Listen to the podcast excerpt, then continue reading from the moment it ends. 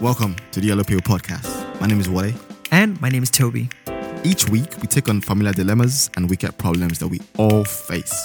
On the Yellow Pill, you can expect intimate conversations and provocative questions that can change the way you experience the world. So, shall we begin? Hello, guys. Welcome to a new episode of the Yellow Pill. It's cinema therapy, your, you know, more chill, more relaxed, more, I don't know.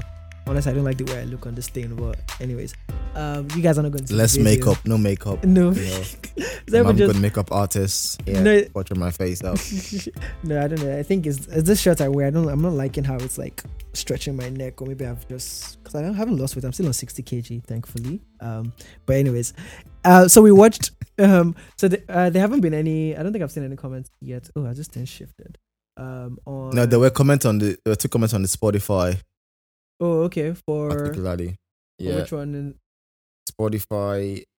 I reckon it was episode before the last. so unconditional. Still on the unconditional P. Looks like it. Yes. Uh, people are really unconditional. Uh, but wait, let, let me check quickly. Two seconds. The one. Um.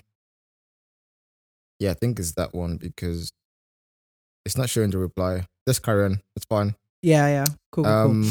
Anyways, so last episode we spoke about um, work-life balance, um, inspired by obviously our conversations on Twitter around around the subject, and um, we picked a movie. Funny that you picked this movie because when we were speaking about Ikigai, Did I pick it? you no, you were against it quite strongly. There were two movies you suggested this time around that you were quite against for Ikigai.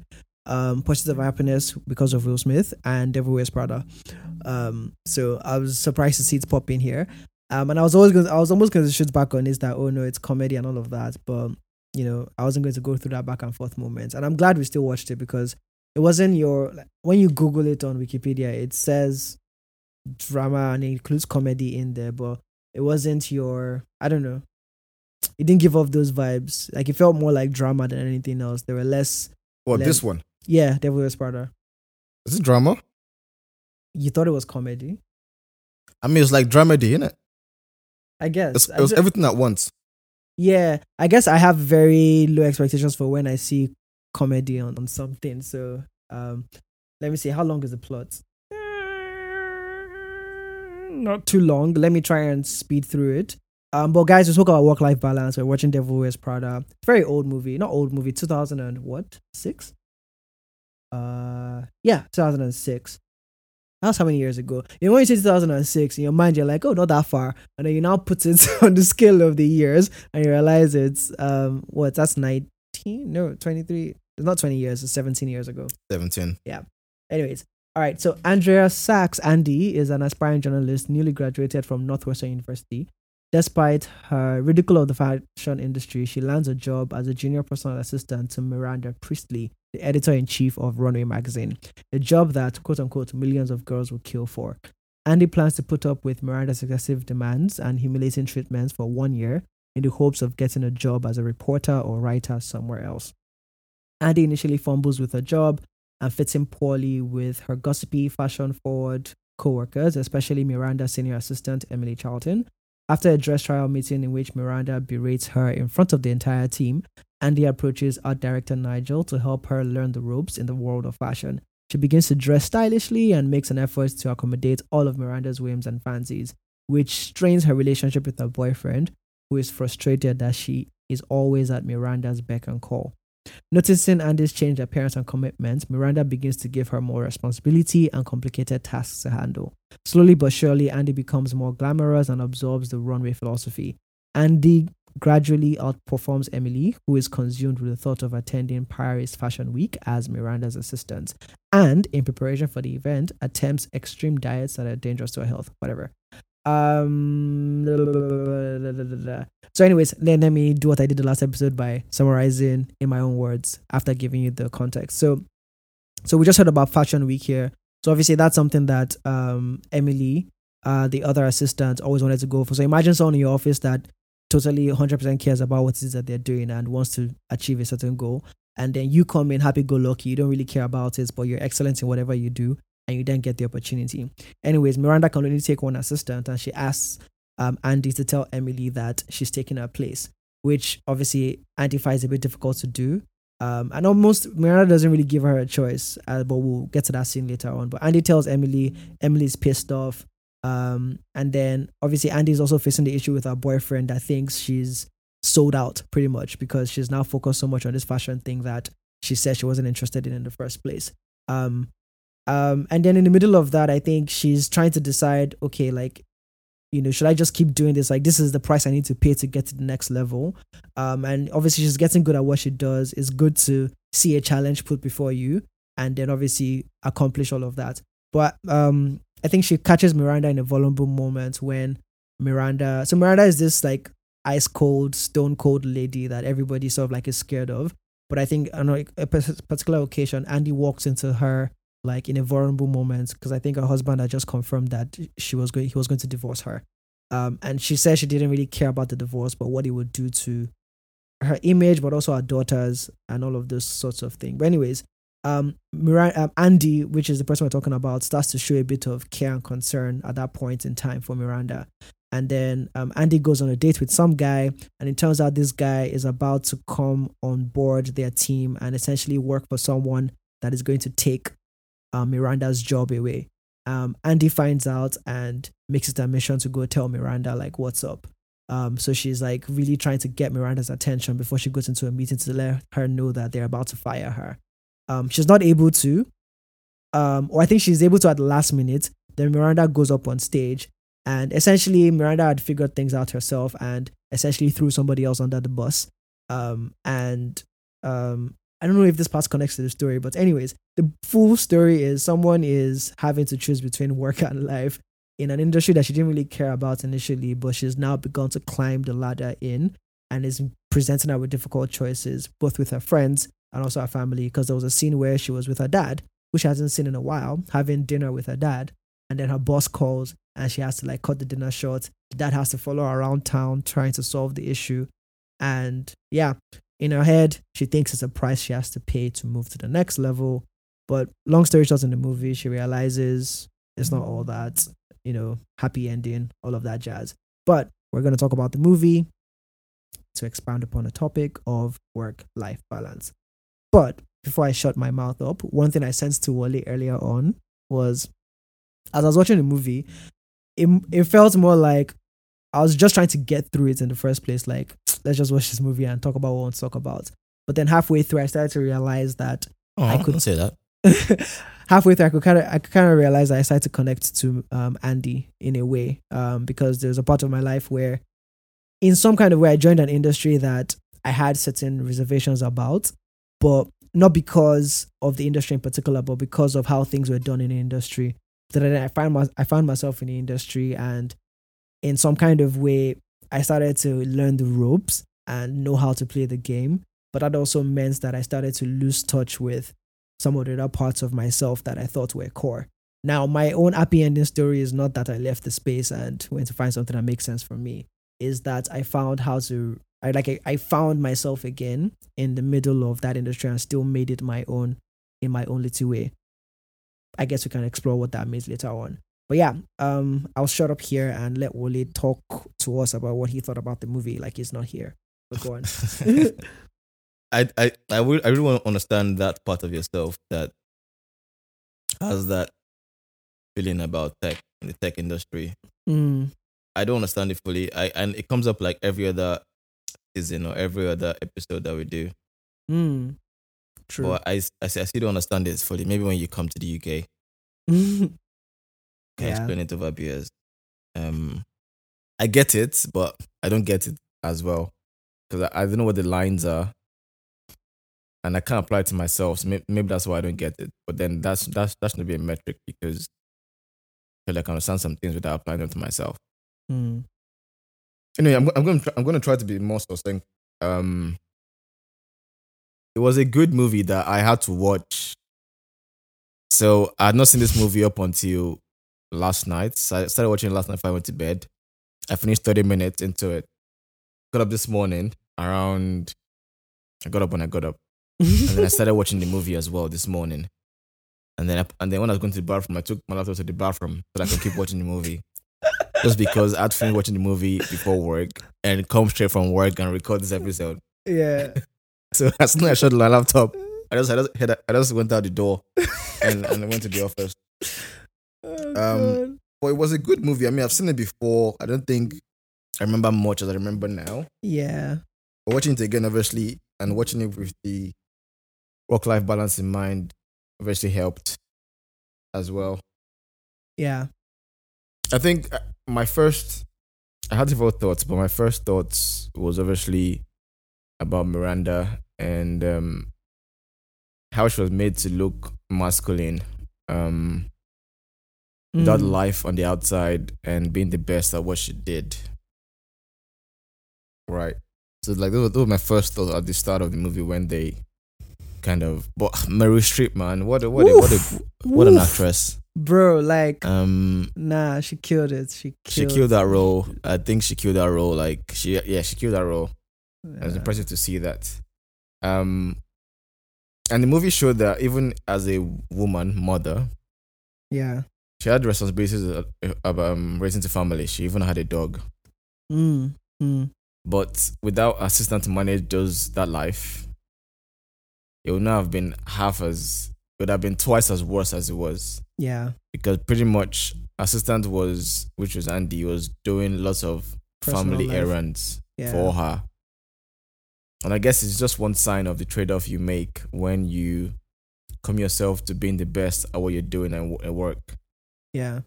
And you just cannot put your body across everything because in the end, everything's about time. We only have Finite resource. Yeah. That final resource, right? So you have to always trade off something. Yeah. Yeah. Absolutely. So my first thought about Miranda was just how she was made to look masculine, had no life outside, portrayed as the best person doing that role in probably the United States or wherever our industry was. And we got a sense of seeing how her husband was not happy. Mm. And her husband also looked, if you notice, this, this, the one scene where they showed him, they didn't show him to look like regular guy. They also shouldn't look like a busy man because Yeah. he was dressed up in, a, in some kind of Yeah. outfit that represented is also a white collar worker or somebody important. Yeah. But he wasn't happy because obviously they were not spending time together. Mm. And her kids were kind of used to the idea of assistants doing all the stuff because when Andy went to drop off the the book and the clothing, the ki- the kids told her where to put the obviously they were kidding, but they told her where to put the, The things, codes, which means yeah. that they were not strangers to the idea of assistants coming to her home. Mm. Mm. Yeah. So, so those are my thoughts about Miranda.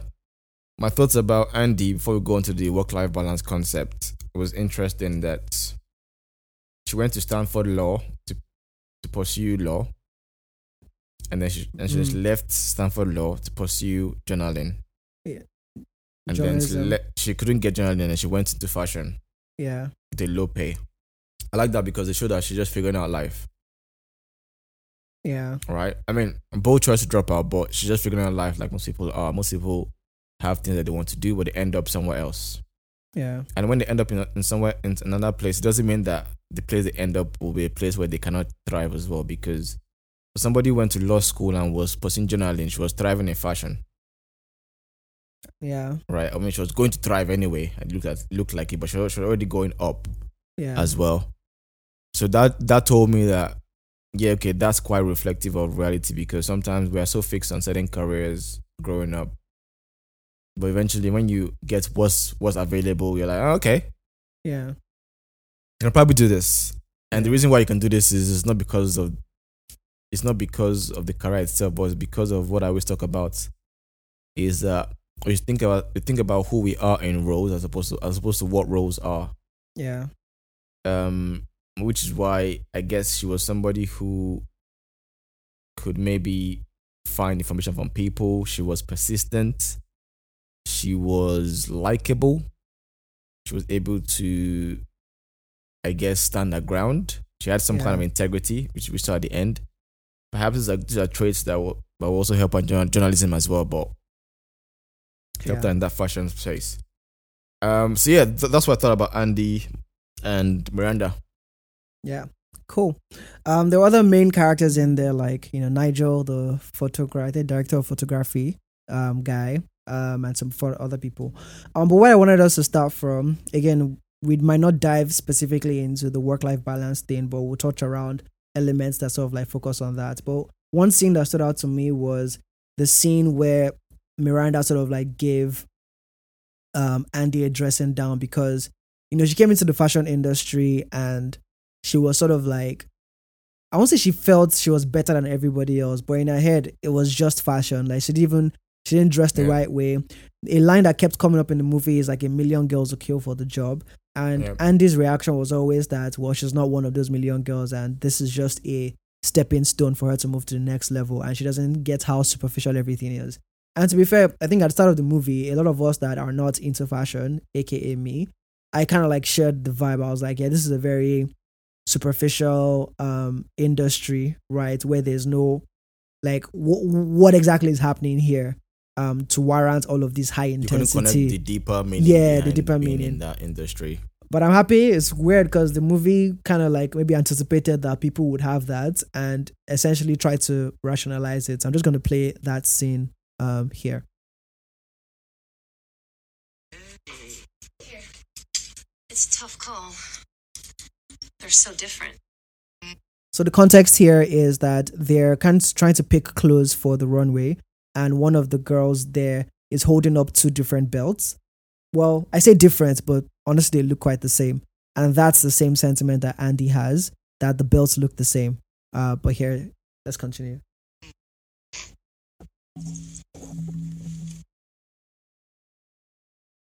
Something funny? No. No, no, no, nothing's, you know, it's just the, both those belts look exactly the same to me. You know, I'm still learning about this stuff and, uh. this stuff? Oh, okay. I see. You think this has nothing to do with you you go to your closet and you select, I don't know, that lumpy blue sweater, for instance, because you're trying to tell the world that you take yourself too seriously to care about what you put on your back. But what you don't know is that that sweater is not just blue, it's not turquoise, it's not lapis, it's actually cerulean. And you're also blithely unaware of the fact that in 2002, Oscar de la Renta did a collection of cerulean gowns. And then I think it was Yves Saint Laurent, wasn't it, who showed cerulean military jackets. I think we need a jacket here. Mm. And then cerulean quickly showed up in the collections of eight different designers. And then it uh, filtered down through the department stores and then trickled on down into some tragic casual corner where you no doubt fished it out of some clearance bin. However, that blue represents millions of dollars and countless jobs. And it's sort of comical how you think that you've made a choice that exempts you from the fashion industry when in fact you're wearing a sweater that was selected for you by the people in this room. Yeah, so I'll just stop it there.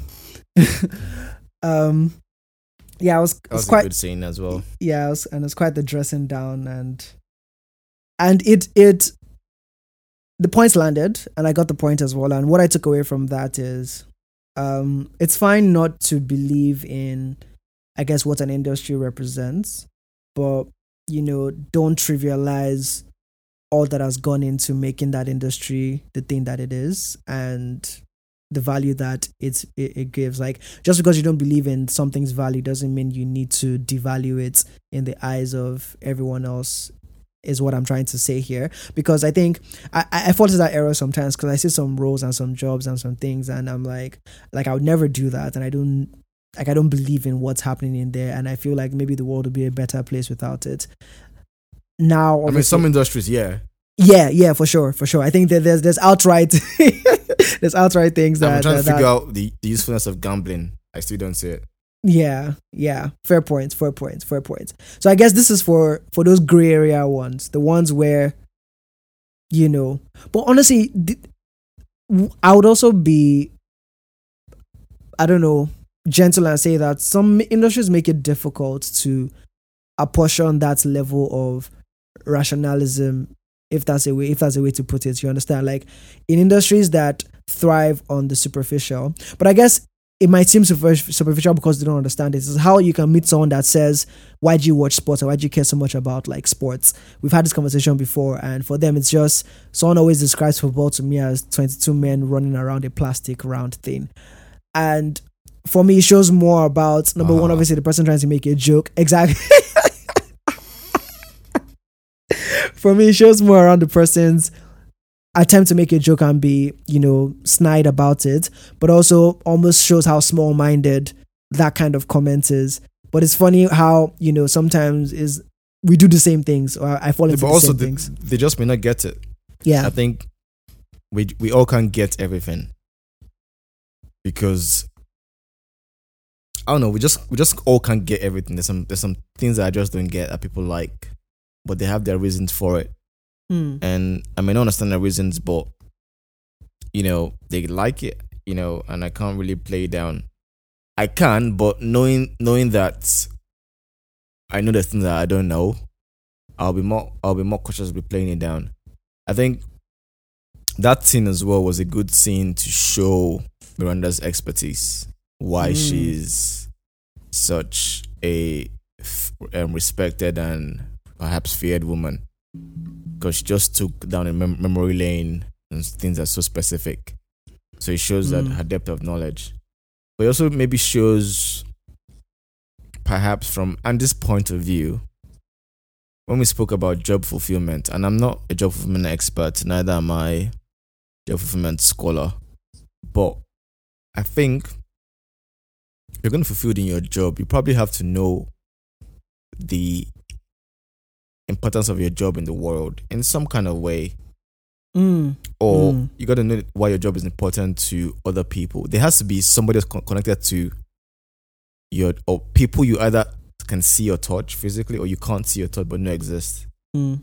And I guess maybe until that point, and had never thought about how fashion that goes on in these corners of um, Paris High Street uh, magazines, uh, you know, fashion gurus, etc., and the high fashion brands. She probably never thought that was about anything in the real world. It's just people in the, echo chamber giving close to themselves. Mm. And I never thought about it as well. And if what she said was true, Miranda, it makes sense if all the fashion ideals, all the fashion icons their products eventually trickle down into the masses and inspire mass fashion. Yeah. Maybe. But that was a very, very, very important scene. And there's there's also narrative, perhaps from Andy's point of view, that because Andy is in this important magazine, an important place, Andy should endure all of mm. Miranda's BS. Yeah. You know, again, as you said, there was narrative of many people who killed to have that job. Yeah. That kept going on and on. And that narrative of like, yeah, you're in this position, working on that, the, the goats of, the of of editors, and perhaps you should thank your stars that you're here. So kill yourself for the role. Yeah. And that that made me think about two things when it, when it comes to work life balance. One is there's a perceived value of the work on the com- company's society. I say perceived in terms of how people think that company is valuable society and two is the rate of demand for the role now what do i mean when when everybody says can't take out this gum mm-hmm. apologies and when they were all saying like, oh, um, she should be grateful that she's working for Miranda. Oh, Miranda, Miranda. You know, and the magazine's also important as well. They're already creating. Maybe it's true objectively because it's successful. Maybe it's true because it's objectively because it's it is just true. Maybe it's part of why Fashion Weeks functions effectively. I don't know, but they, there's also just the narrative that they've, or the rather, the perceived value that they've created that the runway magazine is important to society. Mm. So that kind of puts you in a state of mind that okay, maybe I don't know what I have here because this place is valuable to the world. Yeah. So maybe I have to thank myself I'm here and kill myself even more. Hmm. Right. And then that way your idea of work life balance begins to shift because Mm, the value of you think you, the you, you yeah. thank your you thank your stars that you're in such a valuable role that what what is like you can be you can give up some part of your life for it. But also you think Yeah. like this role you are there's a high rate of demand for it. yeah. right? And demand and high rate of demand creates principle of scarcity, right? Where I think people want this role. Maybe there's something that I'm not seeing yet. Hmm, so you don't want to lose it. Don't want to lose it. Yeah. So when they were talking about that narrative of of um of, of her just taking in everything from Miranda, I that's what I thought about Yeah. in Uh, in that scene. so I I think this can also connect to the thing that I was sharing with you about you know what I felt about the space that I was in to start off with, um, because although there was a hint of when I eventually switched into tech and got a a better role within the tech space, although there was an element of me working hard and a bit maybe trying to go overboard a bit, I don't think it was a maybe I, I don't haven't reflected enough, but I don't remember it being a thing of I'm grateful to be in this position and I don't want to lose it. It was more like I find value in what it is that I'm doing and I am deriving a sense of mm-hmm. importance from what it is that I'm doing. So I want to put in my best in this thing. Because I vividly also remember that when when I started to see cracks in in the thing that I was doing or when I started to feel less positive about what it is I was doing or when I started to be faced with challenges that I didn't think were core. So that hey, I, I just did a hand like a Yoruba man. but what I'm trying to say here is that You are a Yoruba man. well, yes. Um, I what I'm trying to say is, you know, there's some obstacles in on your pathway towards achieving something that are obstacles because that's the price you need to pay. Like it's a it's a legitimate price you need to pay. And then there's Yeah. obstacles that are just obstacles because people feel like for this thing to for anybody to get to this thing, they need to go through some obstacles. So let me put this thing here. And what I'm trying let me let me bring it home. Bosses like Miranda, I don't think there's there you can argue that oh like the only the way Miranda was operating and running and how everybody was scared of her like that was training for them to be good at what they do in the industry but my argument is always that sometimes some people just put those things in there to create that illusion of this is a very difficult price you need to pay for this thing. Do you get what I'm I'm trying to say? Here like people sometimes Mm.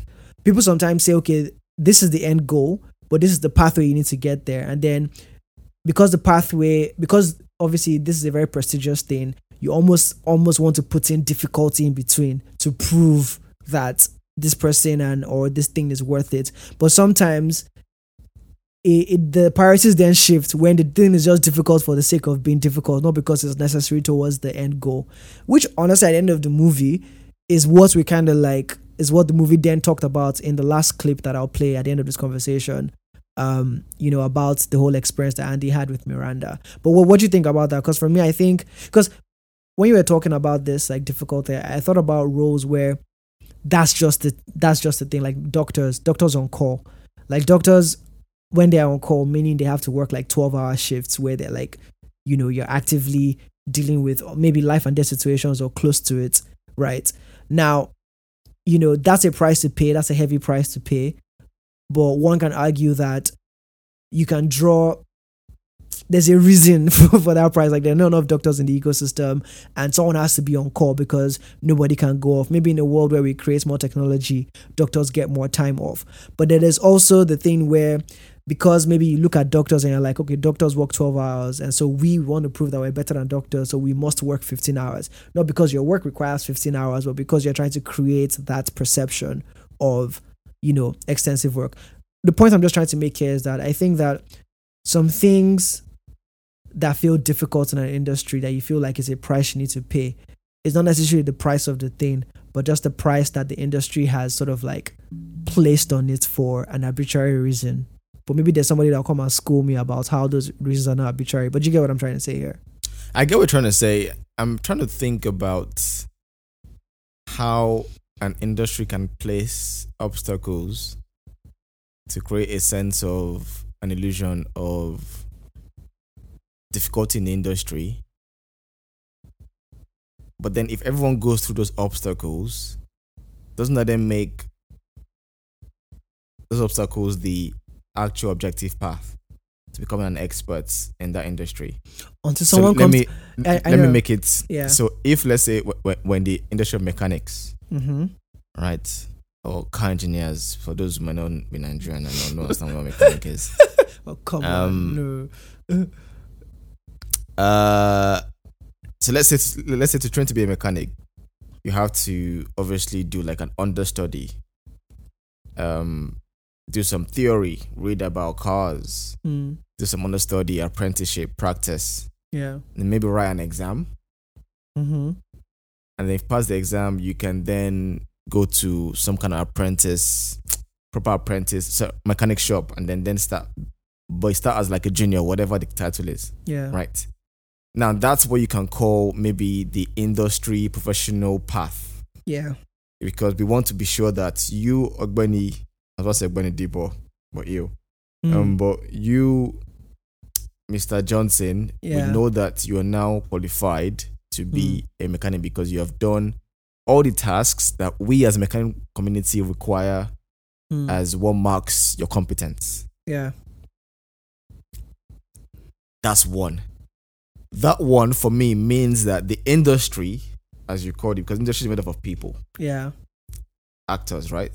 The industry has created this kind of regime of competence. I'm using a word from my PhD, which I should not use, but Mhm. has created this kind of social curriculum Yeah. that as you, Mr. Johnson, has to pass before you can recognize that a mechanic anywhere. Yeah. That one I understand because you consider across so- several kinds of professional industries, professional practices, Mm, right? You have to go through either both theory and practical examinations uh, in different steps and sometimes sequential, sometimes concurrent, whatever. But when people then come into the mix, mm, let's say D, I mean, let's not let's say Mr. Johnson then gets to his his mechanic first first job as junior mechanic, mm, and his boss then says, hmm, "Guy, in this place, I know you wrote those exams, but in this place, you have to prove yourself again, mm, right? You have to show me that everything that you think you know, you actually know it." mm, And then your boss then says, "Okay, go and go and wash a car five times first. Let me sh- let me say that you have endurance for a mechanic." yeah. go and check the carburetor and check 50 carburetors in, in the in the market that we can Mm. check whether you have good eyesight for Yeah. carburetors. Your boss then imposes his own kind of journey for yeah. you just to show that well if you want to be a good mechanic this is what you got to do Yeah. but i think that's now your boss's own personal imposition of obstacles Yeah. because if you go somewhere else that's not that may That's not not apply what they would. Okay. Have you landed a thought here? Because I, want to tie it a bit to Yeah, what we're yeah, talking yeah, about. sure. Yeah. So you might be listening to this and wondering, okay, guys, how does this connect to work life balance? And it's because these are some of the extra things that I believe start to put pressure on the life side of things where you feel like there's a sacrifice that has to be made. Do you understand, right? So I'm saying, so you've now joined this Ogbeni, Joshua's, whatever, and then he's telling you that beyond the standard things that you've done, we need you to again wash these five cars, check these 20 carburetors. it's still the same time, 24 hours that you're going to need to find the time to do all of those things. And then, you know, it starts to put pressure on your personal life. So now the question, and I guess we don't have the answer to this, and I do I don't have the answer to this, I'll say that, but I'm just saying that at what point do you gauge what's going on in terms of is this something that is this a price I actually really need to pay to get the thing it is that I really want?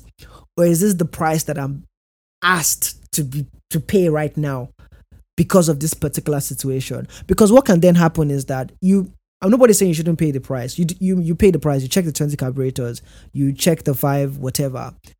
But then what do you leave that situation with? Do you leave that situation with I didn't have to pay this price, but because of this thing, I went ahead to pay it? Or do you take that and then perpetrate that moving forward, saying that, oh my God, to achieve this, this is what you have to do? So I think that's where I always used to have issues with, which is why I almost used to run away from the corporate world and whatnot. And someone can argue about that, meaning like you you don't want to pay the price, you don't want to be hardworking, you're quite lazy. Other people will say in the industry that you've even chosen, the amount of work that you even have to do is even way worse. Like different perspective, different show for different folks. But I'm just saying, like for me, whenever I get into this work life balance conversations and looking at some of the things that I guess the price on some things, Yeah. I start to question the price. That's that's the thing. I just question the price, not because I want to enjoy life, but just because I just feel like I think the on. word price is tricky there because some of it's temporary, some some of it's permanent. it's still a price. like It's still a price, but temporary price, permanent price is an entirely different ball game. it costs different. All right. if okay, let me explain. If let's say you have to go through one year of five hours sleep, that's different. That's a price that's different from having to spend your entire life with with with having very very short or with having back pain. yeah. Right. These are just examples from from physical sense, but I'm just giving like prices are different. Mm. For the person who, who who probably go through one year of little sleep and being, they could just see that okay, well, I'm in this space is temporary, Mm. right? My personal journey requires me to go through this space, and even though my my best friend in a different company is not going through this this thing, this is my own journey, but it's temporary. Mm. I'll think about that differently if I have to have permanent back pain. Because I'm like, okay, this this is not this is not temporary. This is permanent. So this is actually worth it. But do we always know what's temporary and permanent from early on? Because there's some permanent things that don't come about until you're kind of like in it already. So It's a good question. And I have that in my notes. In my notes, and funny thing, last night I wrote down when the movie ended was we always choose, but some choices are necessary. mm, And if you can choose, remember that remember what stays permanent and what can be taken away. Yeah. And now maybe let me backtrack a bit. I said that because when Andy told Miranda that she was like her because she sabotaged her friend. Mm, So when Miranda told Andy that, Andy was like, No, I didn't I had no choice. mm, Miranda said, like, well, you had a choice. You could have not come, mm, but you chose to come. mm, Even though it was a choice that you needed to do, but it was still a choice. yeah. right? And permanence and temporary aspect of that choice is permanent, right? You could have lost a friend or a boyfriend or a husband, right? You can be healthy, but you can lose people from your life. Mm, Right? Some might come back, which you could call temporary, yeah. but permanent scar might still be there because you, one can argue that the trust needs to be rebuilt again. Yeah. right? And temporary can be that your job can be taken away from you because you can get fired. Yeah. If you can, but if that job can take it away from you, are you positioned enough to be able to get a new job? So my point is, it's a very tricky position for anybody to be in. And let me backtrack to this again. When you have a terrible boss, this work-life balance debate, your work-life balance becomes a lot harder. Yeah. It's a different Because equation. even even if you are not working hard, your mental sanity is already in jeopardy. I mean, Mm, sorry, even if you're not make, even if you're not working long hours, Yeah. your mental space is already in jeopardy, right? And surely you sleep with the same head that you work with. So that means that when you get home, you're still probably having an effect, which is why your friend did not like WhatsApp. Maybe that's not why, but Mm, For example, your friend don't like anything about work on her phone. I was the same doing my PhD after I had my initial issues with my initial supervisor. Like the thing followed me wherever I went, right? I was in the shower, I'm thinking about it, I'm in the bed thinking about it. There was no safe space. Right? And well, you can say, okay, go and play football, you have work life balance. But as soon as you're done with the football, right? Your yeah, mind is back to is back to it. yeah. So yeah. a terrible boss can still make your work life balance look so crazy because the balance in there is not about time. The balancing there is about maybe headspace. The effect on yeah. Right. Yeah. And thing about terrible bosses is terrible bosses usually I think I don't, I don't think anybody was born to be a terrible boss. I think they often like they were made terrible. Obviously, some are just terrible human beings by default, but I think many bosses were made to be terrible from their own experience. Mm. You know, they were made that way from somewhere. Something along their own journey made them think this is how you lead people. And then they then and then they impose that experience on you. Miranda told Andy that you remind me of my younger self. Yeah. And that could be because the hustle she had to get to to get to where she was was mad hustle. And mm. and some people like when you when you hustle so hard to get to where you are at the top, and then and, and then this this new generations come about. and thinking, it's not that easy. So yeah. you gotta you have to experience something. Yeah. Right. But then they found like shortcuts. They found easier ways. They're like, man, why are you making me do all this? It's not that deep. yeah. Right. Yeah. So it's possible that even in her heart, your bad boss, Miranda in this case, thought, okay, I'm doing what's best for this babe because if I, if I, I give know. her everything yeah. that I, I faced, or if I'm insatiable, if I'm impatient, if I'm de- demanding, oh, she becomes stronger, she becomes better. Mm. Right. Yeah, it's a yeah. Go it's on, a very on. tricky thing. It, it is. tricky thing. It is because even even in and I, I like to do this quite. This is me, but even in the biblical sense of it, right? You know, when the Bible talks about like trials and whatnot, proving and refining you to become stronger, like good preachers always caveat that with the only reason why this makes sense is because of the character of the person who is putting you through it, right?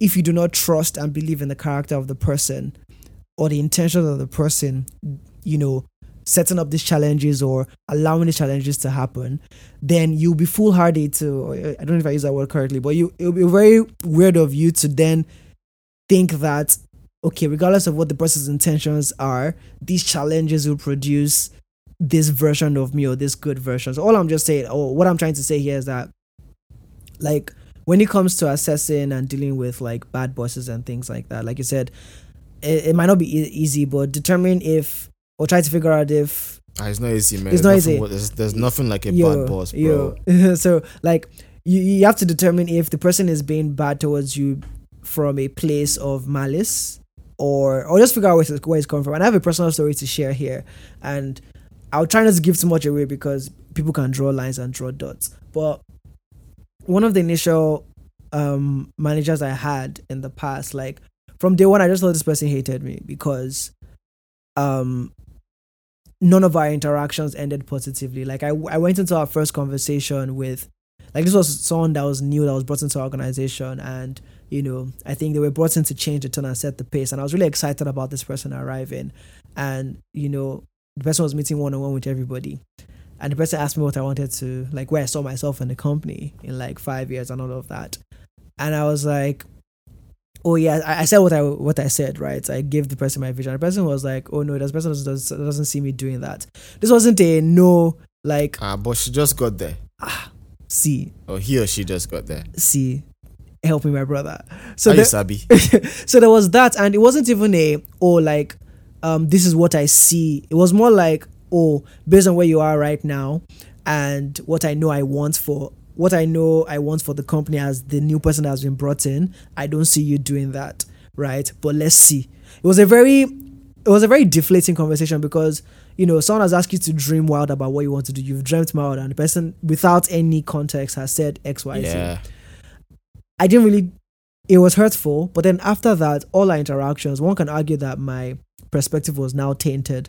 But all our interactions just felt like unnecessary challenges after the other. Like me putting in the work and the person not valuing the work and it just feeling like I was never going to please this person, and it was becoming a very difficult like thing. Like there wasn't any. Motivation. Were you working harder to then please her? Did yes. You find yourself working yes, harder? yes. I was trying to like you know set things right and just put the extra efforts. And for me, as everyone who knows me, not to choose my own in that kind of way, by default, I tend to go a bit overboard on certain things, but then that wasn't even impressing this person. So I almost felt the need to sacrifice a lot more to try and like settle this thing and mm. like did even me making a move did i give up i i did i did and the only thing that changed things was them becoming humanized in my eye. And I'll, I'll, I'll get to that point and I'll explain what that means. But I just want to provide a bit more context that, you know, even before making a that was like our first interaction. Our second interaction was everybody in the company sort of like offering me up for or recommending me for a new role, like a, a, an upgrade. And this person getting on the phone with me and essentially saying that a lot of people vouch for you and all of those things. Um, but as you're coming into this role, I have my reservations, so you need to promise me a couple of things. Um, that you do X, Y, Z, X. Like again, in my head, I'm like, W, like what is going on? Um, but the surprising thing about this story, yeah, but the surprising thing and the good thing about this story is that me and this person right now we're super tight, like, and we are like two peas in a pod. And the reason that eventually happened is what you asked me earlier on is that they became humanized in my point of view because they then had to go through a very difficult challenge within the company and I saw that all the reaction and all the energy I was getting was not that this person was targeting me, but this person was dealing with way more, you know, yep. whatever on their yep. own. And yep. so, but it's very funny because Yep. Yeah, I yeah. can, def- I can definitely relate to that. Sorry, go on. Yeah, yeah. No, no. So I'm just saying, like, I'm wondering what would have happened if I didn't get because again the reason why I got to see that part of the person was because we ended up on a trip together, and then there was a third person involved that was sort of like the mediator that understood both sides of the story and just almost helped us see what was going on. Yeah, yeah. So I say all of well, that. I'm, I'm yeah, glad. I'm glad yeah. that worked out Yeah. Yeah. that way because not everybody gets a chance to see that part. Some people just leave before they can see Exactly. that part of other people being human. But some people don't even give others a chance to see them as humans. Mm, mm, To be honest, um, I mean, mm. Even in this in this movie, like I can play that scene. Um, I don't know if you want to wrap up the points before I play the scene. go on. Um, so the scene is um, so uh, I mentioned this in during the plot where Andy walks into Miranda and finds her in a vulnerable moment, and this is Miranda's husband that's just mentioned that, or I think they just had a conversation about the divorce. Um, so let me just make sure I have the right clip in here. Dragon Lady, yes, ah, it's three minutes. One second. Um, permission to play this at a slightly faster speed just because it's a movie. 1.25. Guys, you'll survive.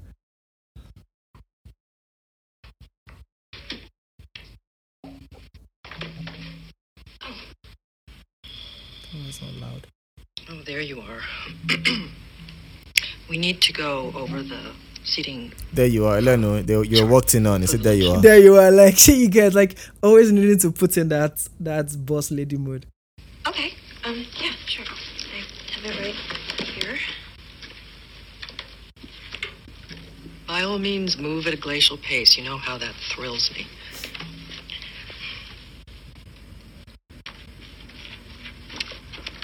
Okay. So, first of all, we need to move Snoop Dogg to my table. Your table's full.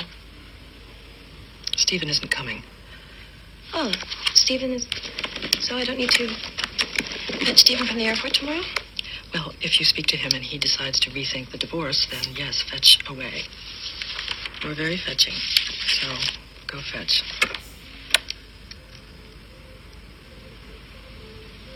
And then when we get back to New York, we need to contact um, Leslie, see what she can do to minimize the press on all this. Another divorce splashed across page six. Just imagine what they're going to write about me. The Dragon Lady, career obsessed. Snow Queen drives away another Mr. Priestly. Rupert Murdoch should cut me a check for all the papers I sell for him. Anyway, I don't. I don't really care what anybody writes about me. But my, my girls, I just. It's just so unfair to the girls. Just. Another disappointment. Another letdown. Another father figure. Gone. Anyway, point is. point is. The point point is, we really need to figure out where to place Donatella because she's barely speaking to anyone. Yeah. I guess that's interesting scene because and let me just wrap up the boss's point with this because I want to move on to other things. Yeah. Is that's one thing that I definitely I definitely related to because objectively one can say I've had a bad boss objectively based on what happened to me and based on my mental state at the point. But I think for me, what's important was that there was no point, and, and this one I, I I probably thank God. I think maybe just maybe people just my maybe my parents. I don't know who I'll thank because because I don't thank myself, right? Um, I can't thank myself. Um, but the point I want to make is like, I had almost every reason to like feel hate for the person that one can say put me. I know people who, were, who would have been in my, my position and then they would have probably had the worst hatred or Mm. probably had the worst tantrums, probably had the worst um recurring feelings of of dislike, very strong feelings of whatever. Because because one can say that I had reasons to, Mm-hmm. but I remember vividly when everything was over and I knew I was changing. I just said, you know what? Maybe, just maybe, the person is going through it in life. And I just remind that person of everything they're going through.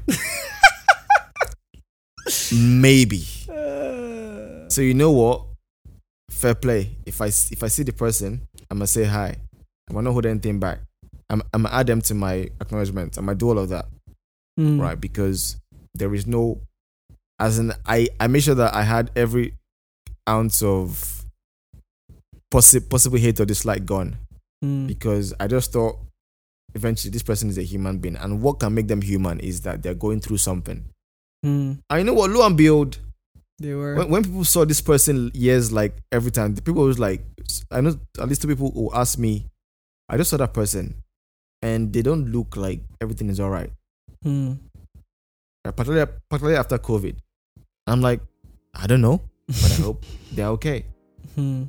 That was my response i don't know but i really do hope they're okay Mm. Mm. Yeah. that's just it yeah. and i think that's the important thing for sometimes it's not hard it's not easy because some bosses will make your life crap yeah. For no particular but reason. for your yeah. but for yourself to move on from those things you have to just see them as humans who probably are going through a lot of crap i've been through a lot of crap that is not about you Mm. but of course maybe maybe you can work harder maybe you can do certain things maybe you're making it worse possibly because you will have responsibility in, uh, in many issues. But for majority maybe it's not about you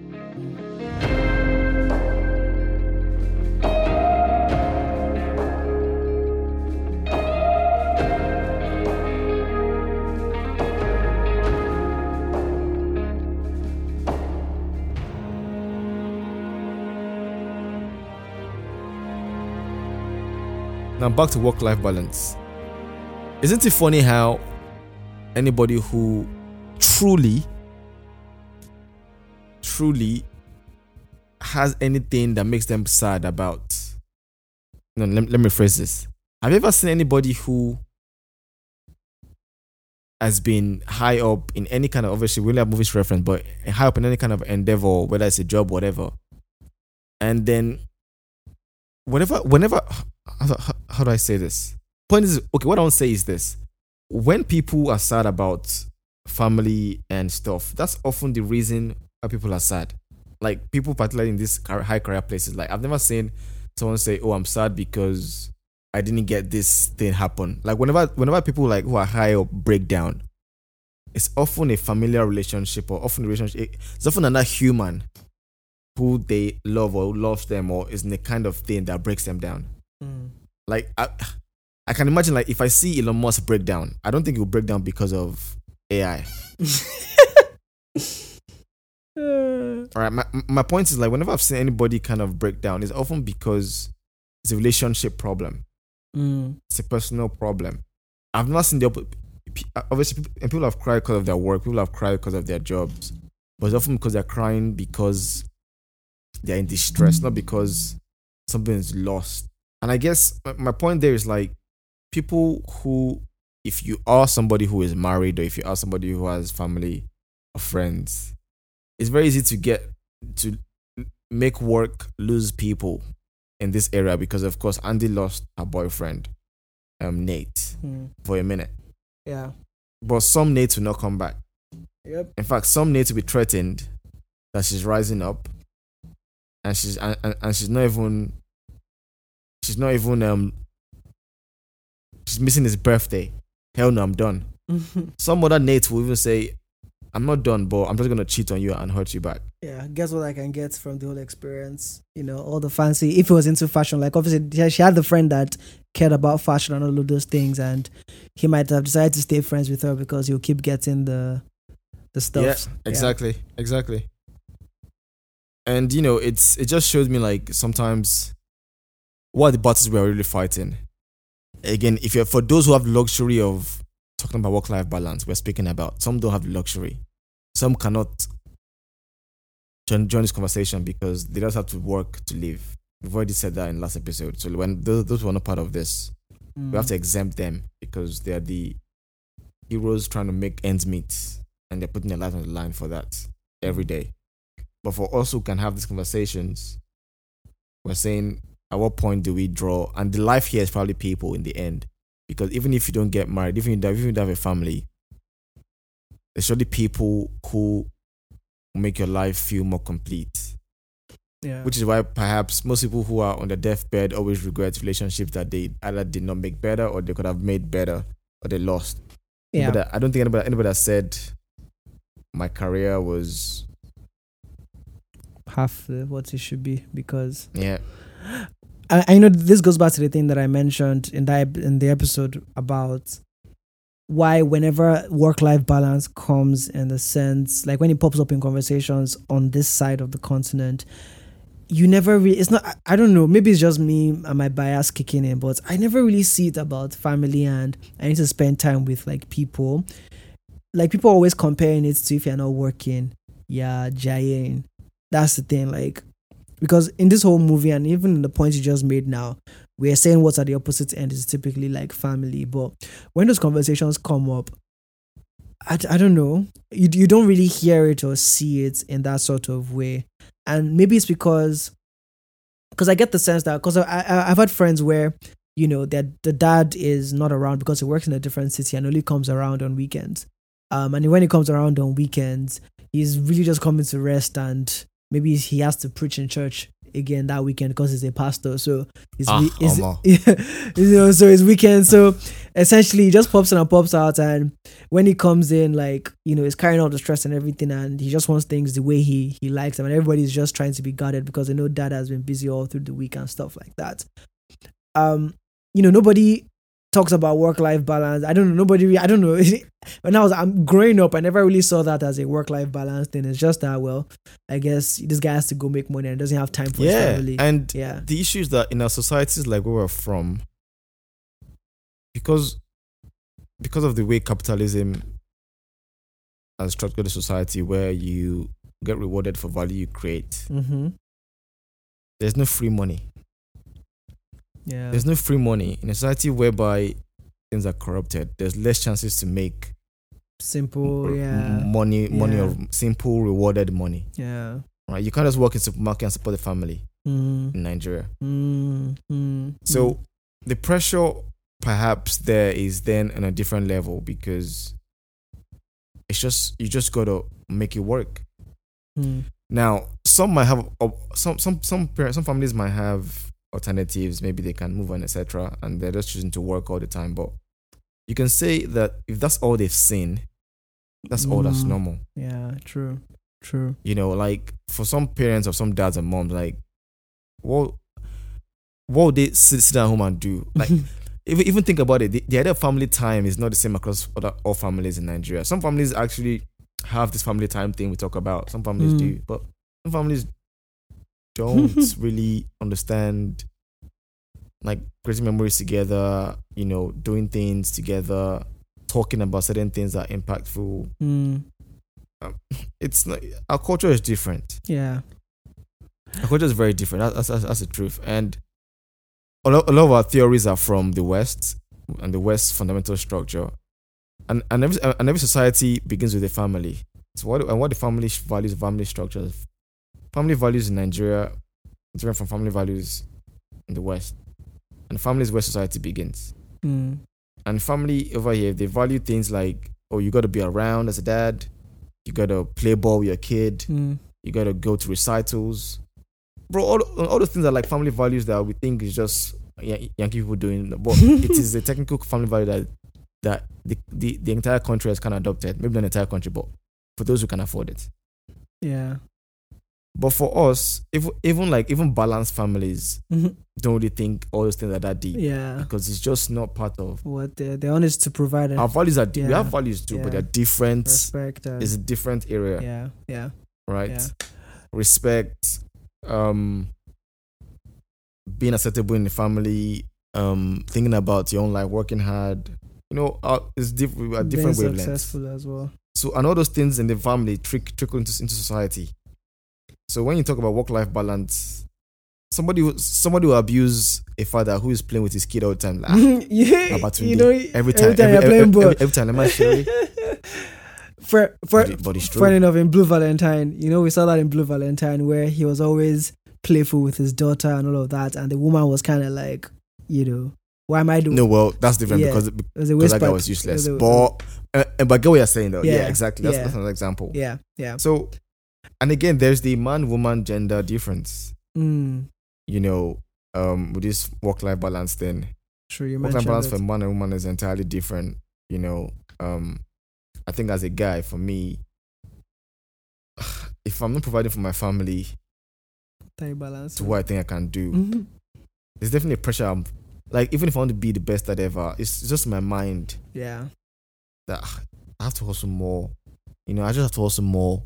Make it maybe because I'm Nigerian, maybe because I was born Nigerian, maybe because Mm. I've, I, I, my entire life is Nigerian. I'm thinking this way. mm, yeah. Because like, cause I, know, 'cause I know people who don't don't think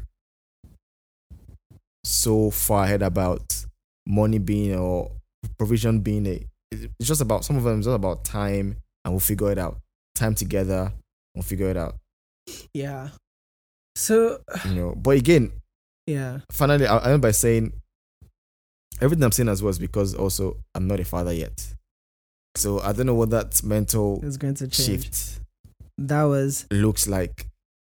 so that that's that's the base that I was going to I was going to jump in on, um, which is the the sort of like coupling up bit because I feel like some of the perspectives that I have with regards to work and life is because I'm thinking of it for the most part in a very singular mindset, also in an only child mindset. Like I have almost like the triple threat of of that being a single child, being unmarried, also living alone, away from family, um, growing up in a slightly single parent home. So there's just all of those things that for me has put me in a certain kind of mindset. And, you know, I'm I've had I've I've got my eye on what happens when I couple up and is that going to change my goals? Or is the fact that this is the way I am, is that going to sort of like alter the kind of person that I eventually open myself up to and choose to do life with? Yeah, I'm looking forward to seeing that Yeah. too. Yeah, yeah. um because right now like i almost i think it was maybe two weeks ago last week i was just thinking that you know what i'm actually not ready i don't think i'm ready for the for the next I, I don't feel ready like in a certain kind of way for a next phase so maybe i shouldn't be having the certain kinds of conversations but i know that's just a overreaction to certain things because I think the other part of it, and there's an article I don't think it's I don't think it's on the Economist, but there's research that has said that you know when when people couple up, their earning capacity and a lot more things, um, it kind of like exponentially increases because more value can be added yeah, from partnering up. Not because both of you are working on the same business together, but there's just a dynamic that comes from pairing up. So I think Yeah. in, in those seasons, I do also believe that when you get to those seasons, you're provided with the tools necessary. So to start, which is why the narrative of I need to hammer first before I get married. I've never really sub. It's funny because I've never really subscribed to it. Like I've never really seen that as a milestone that needs to be checked. I think there are other more important boxes than the monetary one, but that doesn't mean you should be a waste pipe and then add someone to your waste pipe nest thinking things and I'll be successful. I think balance. Uh, our, our, our word of the episode is, what comes through here. Um, but yeah, I, I think I was gonna ask, you know, what you think about when, like, when you think about work-life balance, when you think about the life portion. I know I mentioned in the West it's about family and things like that. For you, is it always that? Like when you hear work-life balance, when you think about the life portion, what are you thinking about? Honestly, work-life balance for me has changed since I finished my PhD because it's been so different during the PhD. Even though the PhD was always in your mind, right? It was always in your mind. Like for four years, you're thinking about one thing. And perhaps for those PhD students who are listening, you understand what I'm talking about. It's like a baby that never grows, but all of a sudden it's just grown when you're done. right? So that means that even if, and I meant that through like, even if I'm on holiday or whatever and I come back home, it's just with you because everything you're doing, your entire page is your, is, if you die, the, the work is gone because everything is stored in your head. Mm. So it's just this heaviness. So work life balance then was was just more of finding little moments of peace wherever you can find it. Maybe that's when you finish some kind of review. Mm. You relax, this review is done. Maybe you get your data sorted, you relax, this review is done. Maybe you figure out some kind of paper. Mo- moments of peace, just little moments, but then they're never like sustaining until the end. Right. But the difference is that you have plenty of flexibility in your time. Mm. So if you choose to be lazy, you have chance to be lazy, Mm. right? And you can do other things with your time. It's, it's very, very unstructured in how in terms of how you function. Mm. Obviously, there's some supervisors that that make students report to them like every two days or every week. Mhm. are some crazy ass supervisors. and I use word crazy because I think they're crazy. um, but that's more, co- eh, eh, but that's more common in the sciences. Mm. um for whatever reason and perhaps students are used to it anyway but now working nine to five the difference is this after work my head is clear right? My head is clear for the most part. Obviously i, th- I think about work still but i haven't done a phd the thought of work and thought of phd is different Yeah. right? I don't think about work like oh yeah but I, pro- I probably just do this tomorrow and send and st- start this work tomorrow. Okay let me actually think about that. I'll think about it and then i'm done. Mm. but there's no bing bim bing bim in my in thinking about it but difference in work is my, my time is so fixed Mm. i know that between between nine and five i can't do my other things i'll do Mm. right so now that means i have to fix everyone else Around the other. in my life around my free time which is what's made it whereas before everyone else could have my free time for the most part Mm. you, you can call me at 12 p.m. or pick up in the office like alpha what's going on Yeah. Because PhD like I can go to the office today to try and do X Y Z I get a phone call my, day, my entire day changes Mm. I get an email my entire day changes Yeah. I can even go to the office today and then and then the night I, I end up in a different city like it just changes but work you're just fixed and then people that fit your time but then your mind is just free Mm. Yeah. so work life balance for me now is now different and now for me i'm just trying to figure out how can i keep in touch with people with this new and i found it difficult to manage because it's because the first three months again has been we're trying to settle down a new city. Yeah. so that was also tasking as well. Um obviously meeting somebody new has been different my folks new kind of conversations. So now i'm trying to like plan everything and figure out okay how can i balance my life? Because i still want to do even the podcast now we're doing episodes in like different sporadic times eh, eh, compared to when we used to do so now I, even after the season ends i have to think about okay how can i then figure out a schedule around the podcast Yeah. all right. So the difference has just been before, my mental space was always clouded, but my time was quite flexible. Now time is fixed, but mental space is free. Yeah. As simple as that. Yeah. And both have pros and cons. Yeah. Um, funny enough, for me, it hasn't. I I think because I was always, I don't know, I always I was I always approached the things that I used to do very entrepreneurial. I think the only difference has been my comparing NYSC to now, or when I entered the workforce. Um, because in NYSC I was working in Babcock, your university, and the human resources, whatever, and there was clock in, clock out, and just doing random shit all day. I'm, I'm still impressed you got that job. I, I, I don't know. I'm impressed. I'm just impressed. Bro, it was it was it was it was a whole lot. Like, I don't know how I. You know, these are periods of my life that I wish I could just watch a video of and just see what was going on because I, I feel like I just entered autopilot and I just made sure that okay, my day had a structure, and I'll just wake up and go through the motions like that. Because, bro, jeez. The, the one mistake you made in Babcock was that you did not find a girlfriend at that time. And I, it was I was even Because Bab- Babcock, Babcock girl at that point loved working men. Inter, in, internal and external. to be fair, I saw I, I saw the signs, but I was not even.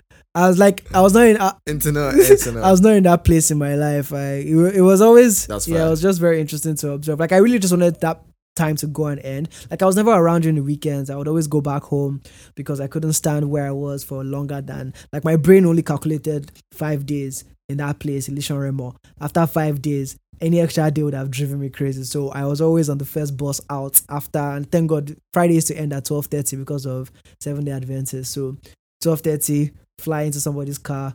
I'm back in Ibadan. Then on Sunday afternoon after church, I'm coming back again. And honestly, those three days of just or two days away is what helped my sanity because I there were people that didn't have that option and they were always there. And I could tell that nah, you guys are going through this because bro, yeah, bro. must be a strange place. yeah, Which is which which is why a lot of people work then gravitate towards students. But yeah, yeah, continue. yeah, yeah. Anyways, um, just to tie this up in in, in the kind of way, um, what are my key takeaways um from all of this? I think, um, I I- don't think I learned anything super super new um in this, and that's just because I've always been a bit deliberate about this like split of time and trying to make sure that I am not always working or always chilling in that sense. The the thing now that I'm just trying to address is that whenever I lay my day out to a couple of other people, there's always a question of bro, like that's a lot of things going on. Um, but what I try to redefine it as is that some things I feel and I, like I feel like it's hard for you to put yourself in somebody else's shoes because the work that they're doing doesn't have the same effects that it has on you. But I know that that can be an excuse that somebody that is overworking themselves in work can say, "Oh no, like it feels when I, when I'm telling you, it feels very heavy." But in all honesty, I'm enjoying it and all of that. So I'm also a bit trying to be a bit more conscious about that fact because in the last like two weeks, although I haven't, like I I feel like my plate has been lighter, but I've still not felt light. Do you get? So there's there's that going on, and I can, yeah. I think that's the entrepreneur effect. Mm, how so? I just as, as an entrepreneur, it's almost like doing a PhD where you just have this thing that you're carrying Hmm. that regardless of what's happening. never- yeah. can never really be done, and and you're fully responsible for it. Mm. Yeah.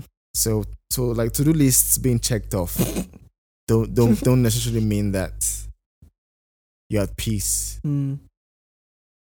It's just stuff that always meant to be done because you anticipate stuff coming. Mm. You anticipate things that need to need to happen that you probably you've not gotten to yet, Yeah.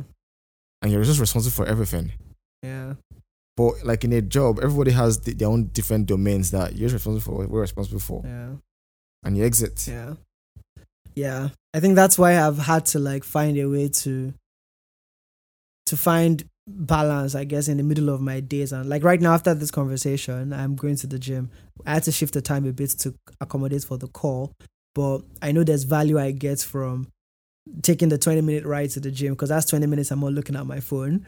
Um, the network at the gym is shit, so I can't even check emails, which is great. So I'm just there lifting the metal and I take another 20 minutes back. And that's like two hours where, at least for the most part, there isn't a lot of work going on. It's why I'll commit to watching Arsenal games because that's also 90 minutes to be stressed out about something else completely different. Um, it's why I will see messages on my phone and I'll not respond to it. It's like it's it's it's quite funny. Like so, I've turned off read receipts on WhatsApp and things like that. Slack notifications are on. I see it, but I've gotten good at seeing things and not seeing things. Like I will see it and I will unsee it. Like that's a skill that I've had to learn. like because because the other side thing is is is not seeing it, and then when you eventually see it, you realize that oh shit, it would have been important for me to see this like earlier. So th- that's why I've learned this new school because there were periods in time where I was doing the thing where I'm not checking emails, zero email strategy, blah blah blah blah. And I open my email the next day and realize that shit. like it would have made sense for me to have at least just looked at it for five minutes and dealt with that one particular thing because it then removes a certain kind of stress from today. So now it's like I will see it, make an assessment, and if I don't need to deal with you, I will just unsee you. And till the next time that I see you in there. So reminders, like I have this feature on my email that if I open an email, I can set a reminder on this to pop back up in like four hours, you know, 20 hours or whatnot. And so I know that I'm not going to really miss out on, on those kinds of things. The one I need to pay attention to now is WhatsApp because if I open WhatsApp and I see your message and I don't respond to it immediately, there's a very high likelihood that it's gone, except we have something to deal with like occasionally. Yeah. Yeah, I, I, I thought I thought we should just call even Angela as well. I think I'm gonna tell her to call me because yeah, that that yeah. was doesn't work. Anyways, what what are your takeaways? I think I went on a rant in a small bit. Got a couple. So, I think the immediate one is just the idea of choice. Really, um, sometimes we get in positions where we think we don't have a choice. Mm. we will have a choice. That's the that's the entire idea of being a human being. Mm. Some choices are just made to be to be necessary, but we are choosing. Mm. And we're choosing that just means unfortunately we are responsible for many things, mm. which is scary, but we are. Other point is the terrible bosses exist can make your work life balance hell in the mental space. Um, some can escape, some can. And if you can, if you can escape, whether it's by fixing your CV and looking for jobs, whether it's by thinking about where you can go to, whether it's by facing, maybe it's by some some some can escape by just standing up for themselves. Um, if you can't, if you can't escape, think of how you can escape in several ways and make your life less terrible. But in the end, some can't. I understand that everybody has different kinds of career paths that are not so easy to diverge from. Your bosses are human beings, so maybe just think about that as well, because that definitely helped me as well in my own past. Mm. Nobody can miss my okay, not nobody. I don't understand. I can't see my significant other missing my birthday last minute because of work. Okay, mm. that sounds odd, yeah. but if you watch the movie, the way she missed his birthday, yeah, right, that was that wasn't that choice she made, right? So mm. Mm. that's a lesson for anybody faces disappointment with their partners in, trying to understand the conversation of why that happened. Yeah. There was a choice made, and maybe understand why that choice was necessary. Yeah. Sometimes some people appear like appear annoying because they're always they're always working when you when you should be hanging out. um, and I think maybe it's because sometimes they make us feel like they're working harder than us, or that we don't work hard, or they're the one who has a job. Mm. We'll just give them some grace, maybe, um, explain our, our fears and concerns to them, give them some grace. Yeah, see how they respond to that, yeah. And see how, yeah, exactly. Yeah. Um, and perhaps looking back now, the fashion industry that was meant to be impressive just looked so ordinary, given that we are looking at looking, looking at the clothing from 2023 eyes. and perhaps my final lesson, which is on the most serious note, is in the end, what seems apparent is nobody on a deathbed talks about their job being what they re- what they kind of regret mostly. So often people. Mm. So if I'm positioned whereby I have a family, I'm listening to this back and think about how I can make sure that I'm not in a position whereby I'm regretting, like Miranda, mm. she ever regretted anyway. Yeah. Cool. All right. So final thing, I'll just play the last clip um, from the movie, which was kind of like the sum of the whole thing, um, and then we'll just close the episode. Here goes. I see a great deal of myself in you. You can see beyond what people want and what they need, and you can choose for yourself. I don't think I'm like that. I. I couldn't do what you did to Nigel Miranda. I couldn't do something like that. Mm. You already did. To Emily. That's not what I. No, that, that was different. I didn't have a choice. No, no, you chose. You chose to get ahead. You want this life? Those choices aren't necessary. But what if this isn't what I want? I mean, what if I don't want to live the way you live? Oh, don't be ridiculous, Andrea. Everybody wants this. Everybody wants to be us.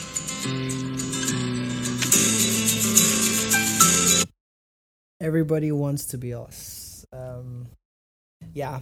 Um, if there's any like thing that I know that I picked up early on, is this whole contrarian thing.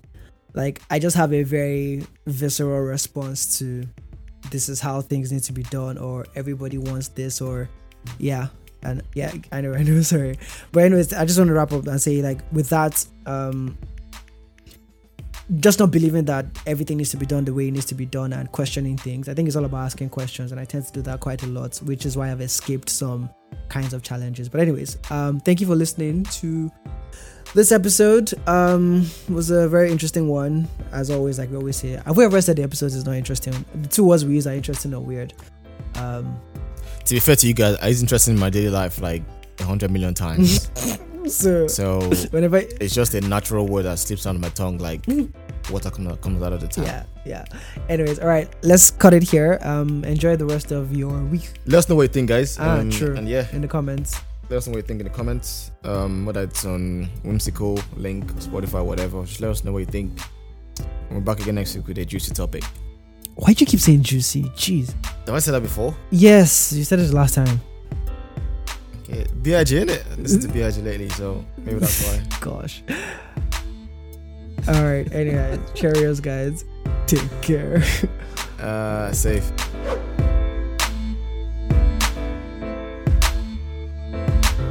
And now, a personal note to you, our listeners, to you listening right now. Thank you for listening to this episode of the Pill podcast. Now, we know that in our culture of 30 second content and quick sound bites, it makes it really hard to pay attention to longer form discussions. So, regardless of what brought you here, we are grateful for your time. Do give us a five star rating and review if you like this episode.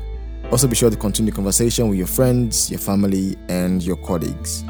Another way to support us is by subscribing to us on Apple Podcasts, Spotify, Google Podcasts, or wherever you're listening right now. We release new episodes every Monday, but don't forget to follow us at the Yellow Pill Pod on Instagram and at Yellow Pill underscore pod on Twitter to stay in touch with us during the week. Once again, folks, thank you for taking Yellow Pill with us today.